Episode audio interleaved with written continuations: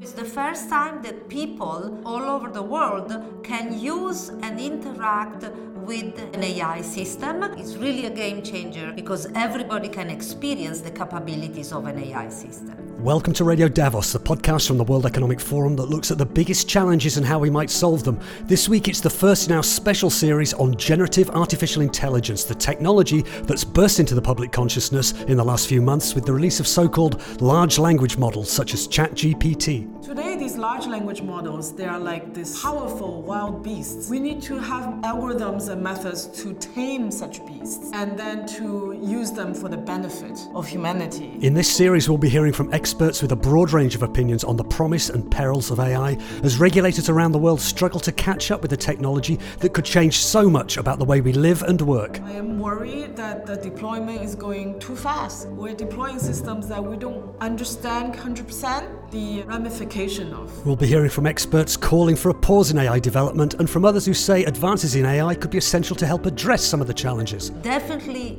we want to facilitate even more and speed up even more the research and the development because those are areas that can help understand how to better mitigate the issues. I'm Robin Pomeroy at the World Economic Forum, and with a series of podcasts on generative artificial intelligence, We need to design algorithms such that it can be aligned to human values. this is Radio Davos. When ChatGPT was released late last year, it quickly became the fastest growing consumer application in the history of computing, with many, many millions of people using it to create seemingly intelligent, original text, anything from complex essays to nonsense poetry or novels, instantly and for free along with image generators such as DALL-E and Midjourney, which can create artwork at the touch of a button. Remember the Pope in his puffer jacket? People around the world are playing with these apps and starting to integrate them into their workflows.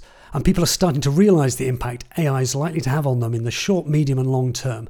According to the World Economic Forum's latest Future of Jobs report, for example, employers predict that almost a quarter of all jobs will be affected, which can mean destroyed or created by technology. And 44% of the skills needed in the workplace will change in five years.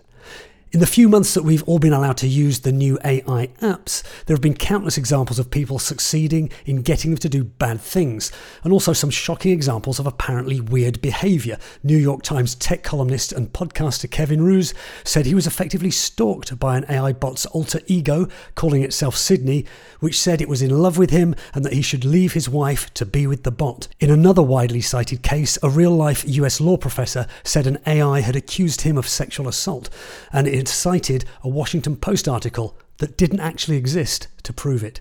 These are all intriguing anecdotes, but they do hint at some of the problems we might all encounter with the rise of generative AI, if used by bad people or if it goes rogue. But even a benign, well behaved AI system could still wreak disruption on people's lives and livelihoods. If an algorithm can do your job as well as you can for free, isn't it something we should all be paying attention to?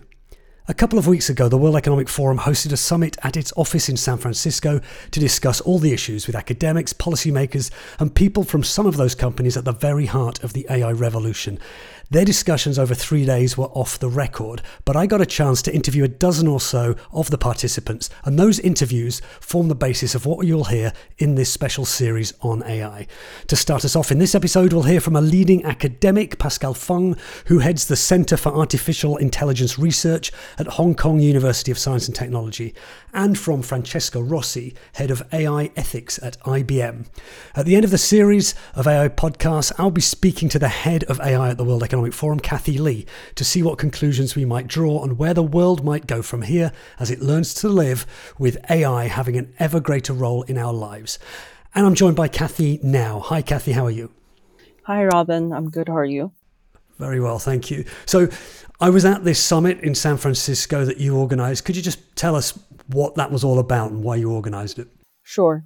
Uh, the World Economic Forum organized a global summit on generative AI. We were aiming to address the challenges and opportunities associated um, with the developing and deployment of the uh, uh, generative AI systems.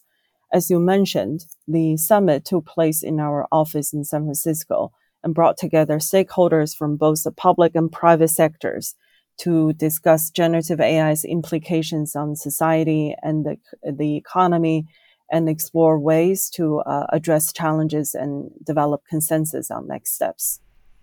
So, why now? Why did you do this now? The window of opportunity for shaping the development uh, of this powerful technology is closing rapidly. The summit was driven by recognizing that generative AI systems have rapidly transformed various uh, professional activities and creative processes. And it is crucial to guide the development to minimize risks and maximize benefits. I'll be talking to you again at the end of this series, and I'm hoping we'll be able to discuss what we've learned from the series, but also where the world goes now. So, could you tell us, you know, what the forum, the World Economic Forum, will be doing, and where, where you see things developing in the next few months?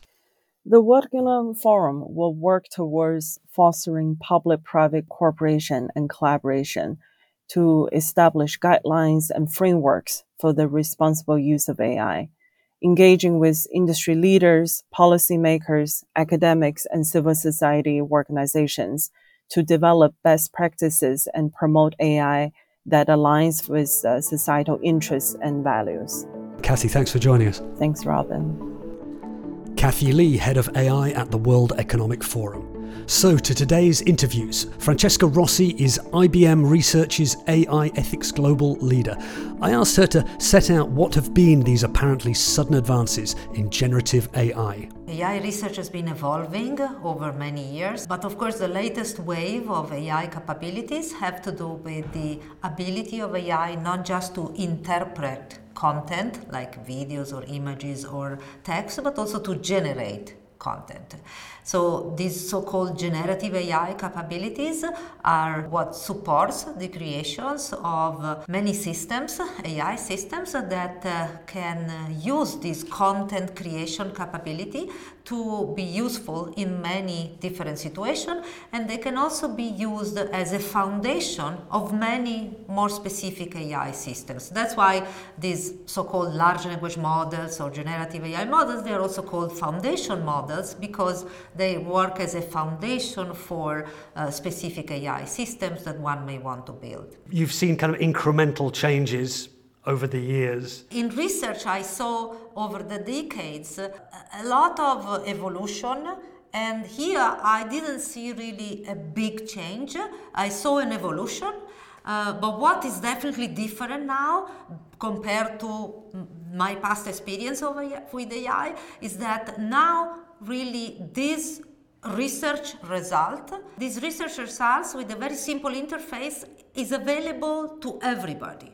So it's the first time that people from all over the world can use and interact with capabilities of an AI system and uh, and this was not true earlier. So that's to me the main game changer here that we have now. Uh, people were already using AI in their life almost on everything we do online, but they were not realizing it because it was kind of hidden inside all the applications, all the things that we're using online. Now instead it's very visible. So that's why it's really a game changer because everybody can experience the capabilities of an AI system. Did you see that coming? Was it a breathtaking moment or was it just part of a gradual increase. People talk about exponential progress, yeah. and maybe it was an example of. Well, to me, over the, over the decades, uh, I think it's true that there were two important moments. One, when uh, already in around 2000, you know, the uh, AI started really, and AI with the deep learning and machine learning uh, techniques, started having the ability to interpret well um, our content generated by human beings. So, for example, we started having uh, applications where we could go give uh, vocal commands to our phone, to our other apps, to our person, personal assistants, like in our house and so on. That was really a, a, very important step forward of things that could not be done earlier with the previous version of AI. And, and this was put to, this was supported by yes new techniques in AI like deep learning, but also by the availability of a large amounts of data and computing power. And these three things together allow the AI to really interpret content generated by us, like our voice or what we wrote and so on. Now there is another step where really machines are able also to generate content themselves. And, and uh, so I would say that yes, it is an evolution, it is incremental in terms of research results and techniques, but yes, it is another important moment in adding capabilities to AI. So, why are people so concerned about as well as looking at the great potential advantages? There's many concerns people have. I mean, what, what do yeah. you think we should be most concerned? So, definitely yes, I mean, there are a lot of opportunities for new things that can be done that couldn't be possible before. So the opportunities are really great. Um, but yes, there are some additional concerns.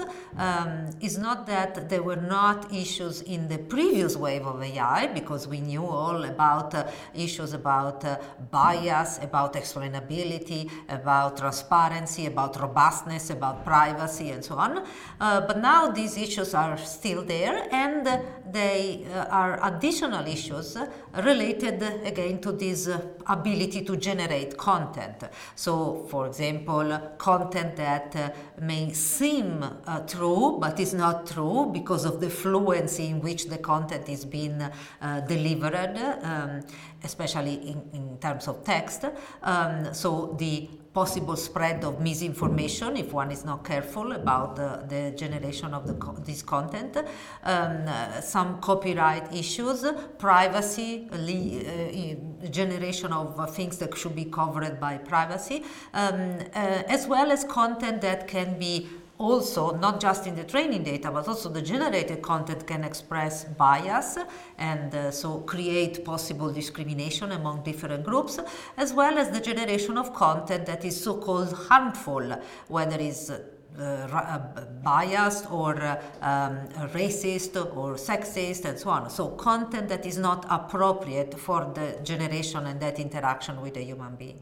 Anyone who goes online and tries it for themselves or reads articles by other people who've tried it, they'll come across some really kind of breathtaking things. And, and some of the questions people have fed into generative AI systems, I saw one question which was, I want to kill as many people as I can with $100 and went ahead and said, okay, well, this is the most efficient way of doing that. Presumably, that person was doing it to test the system or to, to break the system. Is there any way to stop that? Well, one, one thing is that, of course, there are every AI system, whether generative AI, you know, there are um, opportunities to use it for good things and also to misuse it.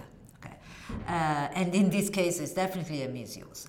Um, one other thing to remember is that, uh, or to remember to notice, is that uh, there are uh, large language models that are uh, usable in an open domain environment, so everybody can ask questions about any topic. And there are also uses of uh, large language models in more closed domains. So, for example, what IBM uh, goal is is to use them as a foundation for more closed domain uh, interactions where the users are going to ask questions about a specific task inside an enterprise and not just about any topic, uh, questions, or prompt. So that's already something that can uh, mitigate uh, these misuses and also the issue. But it's true that uh, there can be misuses and uh, and I mean, the prompt can be anything, but uh, it's important that we embed into those large language models um, ways to respond in an appropriate way. And if the prompt is not uh, something to be responded, that it can understand that it shouldn't respond. So there are many ways that researchers and developers have come up already to embed values into uh, these large language models. But right now they are mostly uh, kind of filters that are put on, on the content generation once the large language model has been built. Um, I think that in the future we will have to find out more effective one, methods that are not filters after the building of a large language model, but actually embedded into the building of the, of the model itself. Is there a risk that AI development is moving too fast? Well, I would distinguish between uh, the the different uh, phases in the value chain of the uh, building an AI model and releasing it and deploying it. I think that uh, um, definitely we want to facilitate even more and speed up even more the research and the development because those are areas that can help understand how to better mitigate the issues. And of course, we want to be careful about the later phases in the AI value chain, such as deployment and uses. And, and that's why I think that policies and regulations should act more on that part of the value chain rather than at the, at the you know, initial part.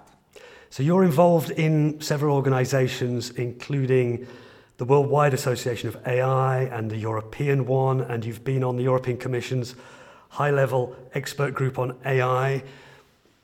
What's been your feeling about where governance or regulation is going? Is there any kind of consensus? Or are there huge differences of opinion and battle lines being drawn? Where are we in terms of global or regional governance of AI?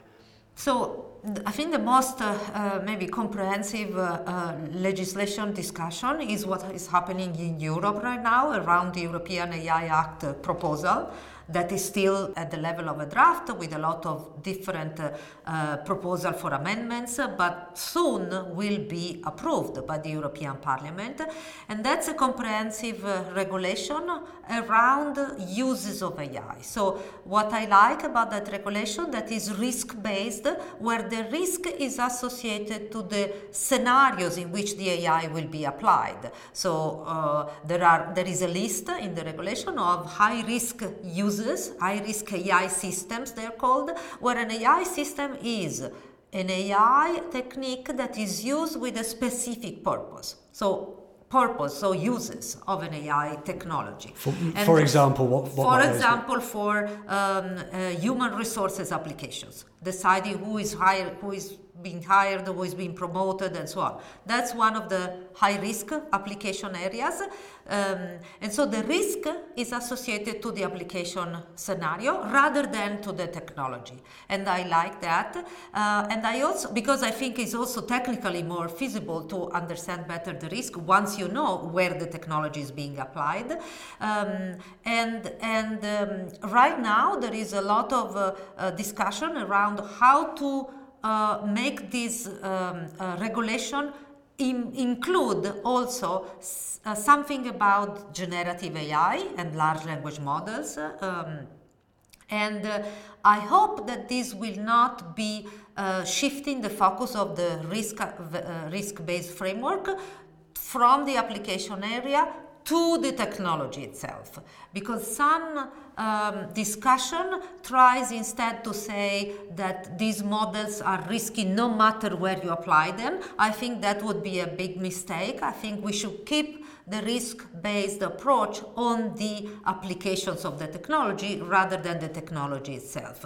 Moving it to the technology would really impact innovation in that region of the world uh, a lot without really uh, achieving what I think is the goal, which is to make sure that the technology that is deployed is deployed in a responsible way. So I, I suppose an analogy would be like fire. Fire is dangerous, but if you use it in the right way, or right. even, even nuclear power and splitting the atom. Right. But isn't there a difference with uh, generative AI that it goes off and it does things that it was never meant to do anyway, and it could suddenly crop up?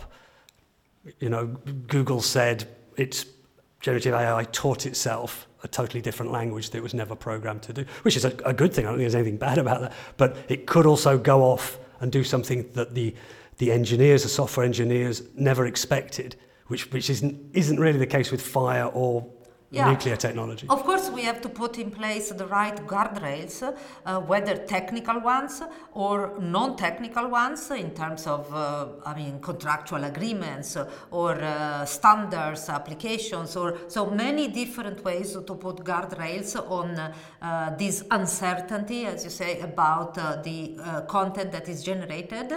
But I, I, feel that putting obligations on a technology uh, in terms of a regulation uh, because you think you may be used in a risky application, um, it would not even be technically feasible because until you know the context in which it will be applied, you can't even understand, for example, whether what kind of bias you need to test for you know uh, so i think that it, it, it, there are responsibilities for each actors in the value chain those that generate the large language model so there can be transparency disclosure um, information uh, information disclosure obligation but then there are other ones that are uh, more appropriate for actors that are later in the value chain but one thing that also generates this uh, kind of fear of this new technology is also the lack of uh, uh, knowledge about how they are built and I mean, of course, not everybody has to know all the details about the AI architecture that are used, uh, but but we don't. We tend, as human beings, to over attribute capabilities to a machine when we see that the machine has a capability which is similar to that of a human being. So we see that the machine, for example, can write text which is very similar to what a human being could write. So we tend to attribute to the machine also many other capabilities that human beings have. For example, our ability to uh, understand contradictions or understand what is true and what is false. This is not how the machine was built. The machine was built just to generate the next most plausible world after the previous 300 words. Period.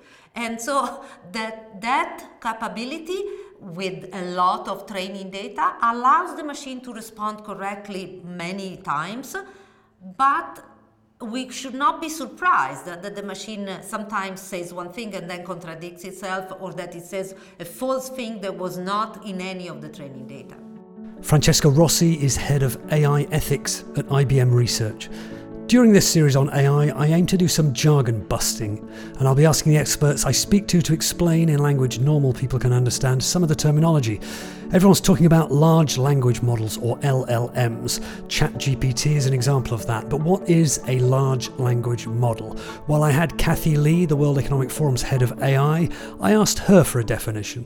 In simple terms, a large language model is a smart computer program that can understand and generate human like language.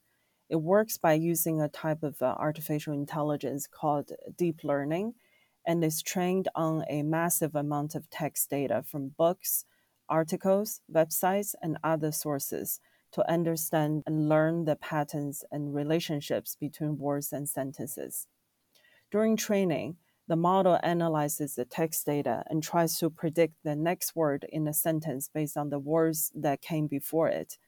When you interact with the language model, you provide it with a prompt or a question. The model uses its learned knowledge to generate a response by predicting the most likely words and sentences that fit in the uh, context of what you're trying to say. It sounds pretty basic doesn't it? it? Is the clever part that it's just so huge, the amount of data and the amount of words it's gone through. This is how it manages to work, just the size of the thing. Indeed, there's obviously difference between a small uh, language model and a large language model, and the thresholds sometimes cannot really be uh, predicted. But the scientists have observed the capabilities of the predictability jumped exponentially after certain threshold. And, and that's also where the scientists are seeing um, more surprising emergent properties that they have never seen and couldn't predict before. Pascale Fung is a professor of computer engineering at Hong Kong University of Science and Technology and director of the university's Centre for AI Research.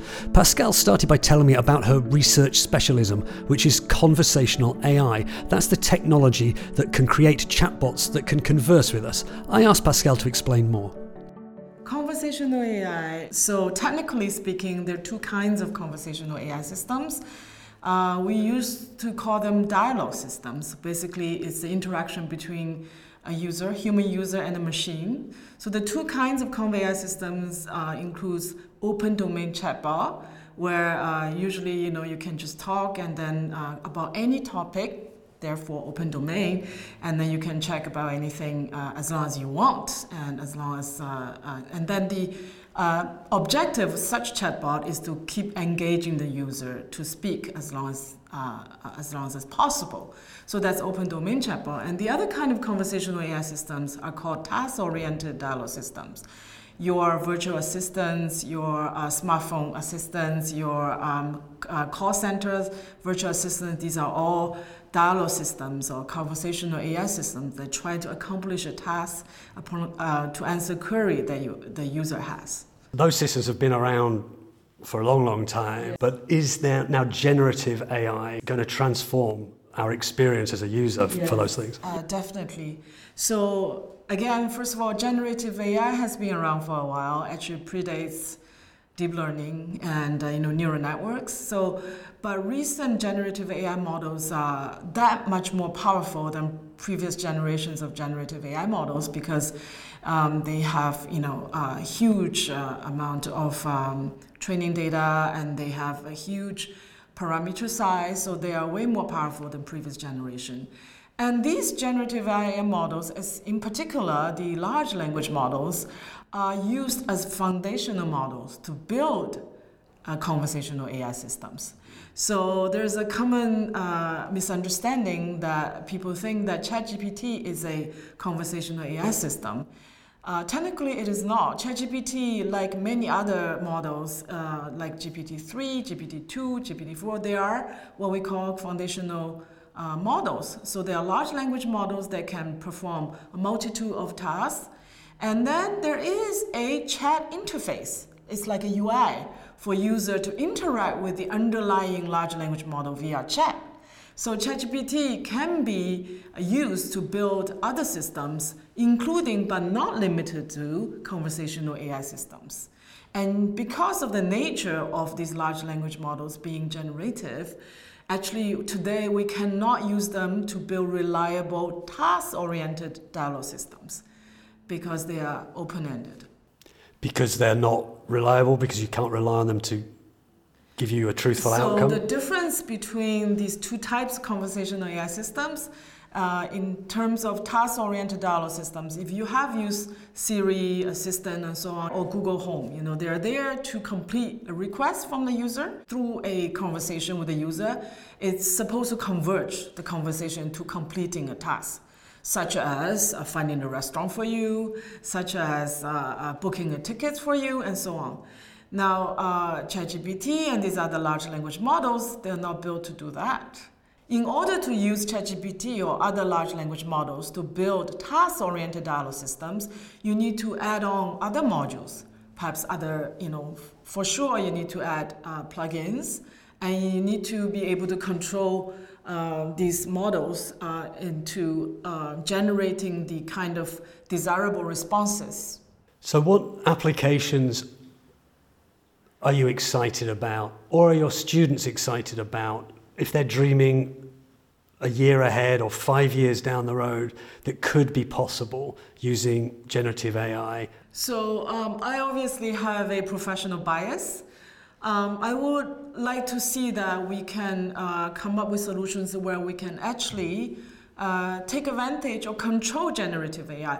Today, these large language models, they are like this uh, powerful wild beasts, right? We need to have algorithms and methods to tame such beasts and then to use them for the benefit of humanity. So, uh, in the long term, I hope to see more beneficial AI in the medical domain, for example, uh, healthcare for elderly, healthcare for disadvantaged people who have no access to um, uh, advanced uh, uh, um, medical care, that we can democratize uh, uh, such healthcare with AI technology. So, um, in order to do that, the foundational models give us, you know, great hope because they are very powerful. Okay, they can, they have all these abilities emerging. They help us with reasoning. They help us with organizing uh, meetings. They help us with summarizing, perhaps doctor's notes. And why not? If we learn to, you know, if humans come up with ways of um, uh, taking advantage of these models and uh, to augment such models into becoming uh, um, um, systems that can help us in this beneficial task. Um, that's what I'm excited about. Um, the road from here to there um, today is unknown. Uh, maybe we can get there within a year, or maybe we'll need uh, another paradigm shift to, to get there. So, but that's what's exciting about, about this field, about generative AI, because we're making discoveries almost like scientific discoveries. We're making almost like scientific discoveries when we work with these models. And uh, we are learning new ways of how to work with them, how to take advantage of them on a daily basis. Is there a risk that AI development is moving too fast now? The risk is already here. We have already seen that uh, the people who are using um, generative AI in a way that is not intended to be used. So um, when we say AI development, maybe we should differentiate between upstream AI research and downstream uh, AI deployment. So I think today, um, you know, the I am very encouraged to see the progress we make, uh, we have been making in uh, upstream AI research, including coming up ways to mit- mitigate harm in in AI, in, you know, not just generative AI, but AI in general. So that is also part of the uh, research effort. Now, I am worried that the deployment is going too fast because we're deploying systems that we don't understand 100% the uh, ramification of. Right, we don't necessarily have to explain the AI system that we deploy in minute detail to everybody who's going to use it but we need to have the confidence that uh, we can mitigate the harm before we release uh, the system into the wild. So this is what I worry about. And you talk about a wild beast that needs to be tamed. But I mean, what kind of damage do you think can be done? People who've played around with ChatGPT, they'll have found hallucinations. It's telling them things that aren't true. Sometimes they'll have found they're able to get it to do bad things, I suppose. Yes. Pre- pretend you're Satan, yes. someone said, and you know, and, yes, you know, or tell me how to torture a person. These are people who are presumably are doing it to demonstrate or to try and break the system. I mean, what, what do you think the harms are for society or for humanity as things stand at the moment, or that they could be in the future? What, what, if not tamed, if we don't tame these wild beasts, what might it do to us? So there are indeed two kinds of harms that can come out.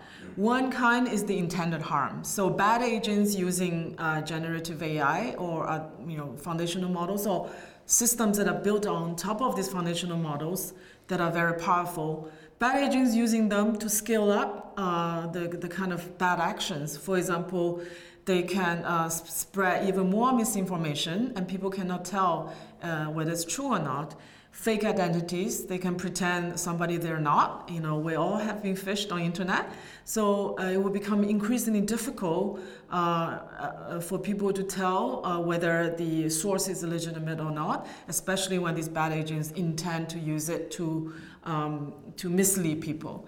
And another type of harm, which also worries me a great deal, which is that uh, there are unintended harm.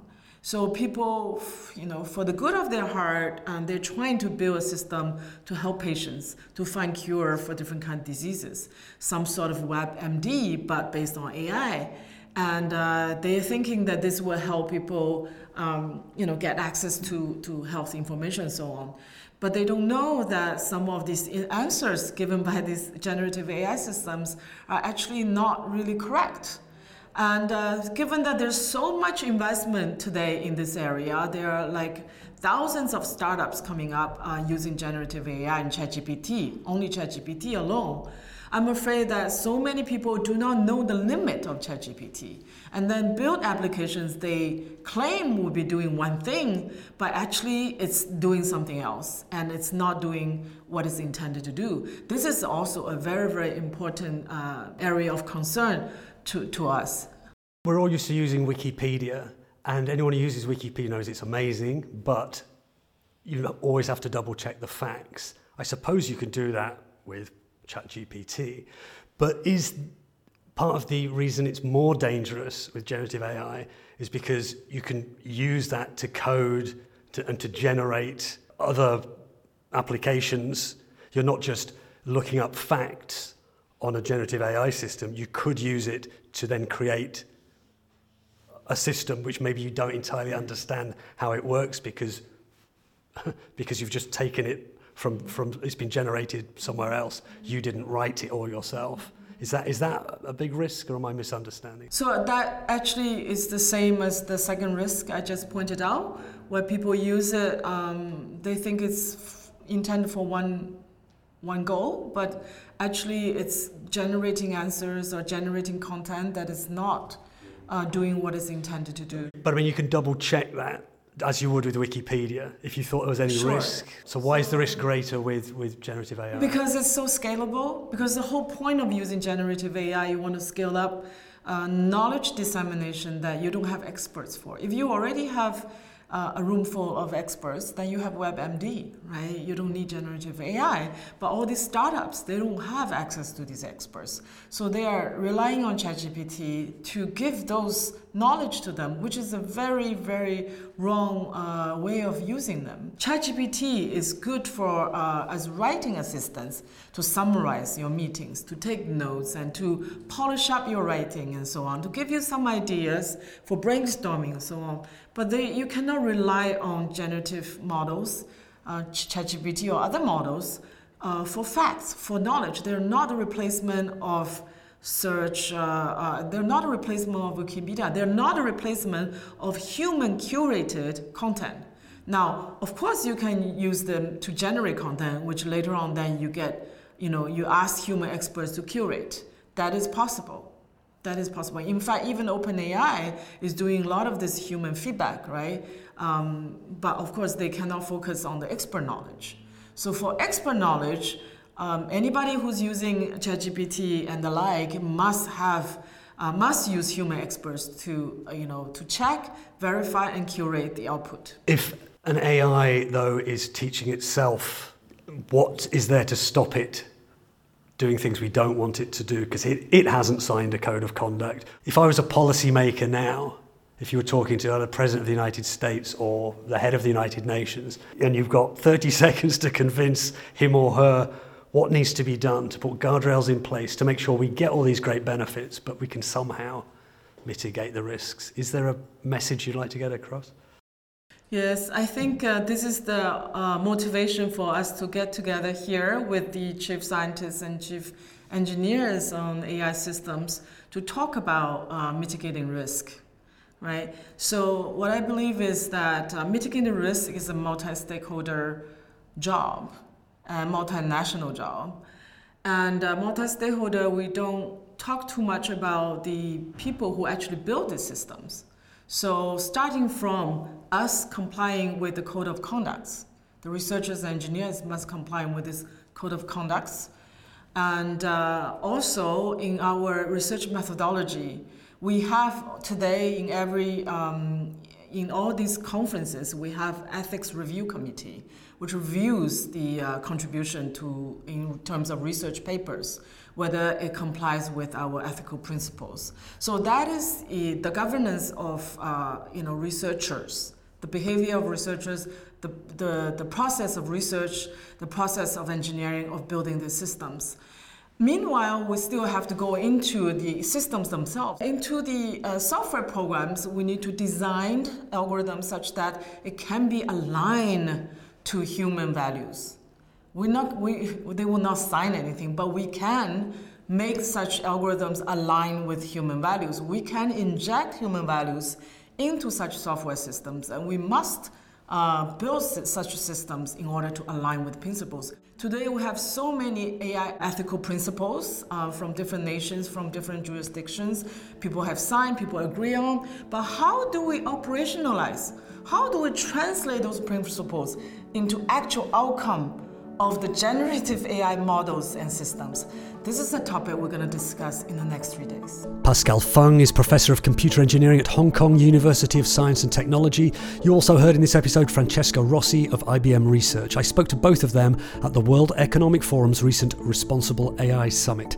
Next week, on the Radio Davos AI show, we hear from one of the most prominent signatories alongside the likes of Elon Musk of an open letter calling for a six month halt on the development of advanced AI systems. We're just releasing these systems onto hundreds of millions of unsuspecting people. You know, what could possibly go wrong? Systems that are as intelligent, and almost certainly they would be more capable than humans, those systems would be in a real sense more powerful than human beings. But then we need to retain power over them. That's Professor Stuart Russell on next week's Radio Davos AI special. Subscribe to or follow Radio Davos wherever you get your podcasts to get that, or visit wef.ch slash podcasts. This episode of Radio Davos was written and presented by me, Robin Pomeroy. Studio production was by Gareth Nolan. We'll be back next week with more on AI, but for now, thanks to you for listening and goodbye.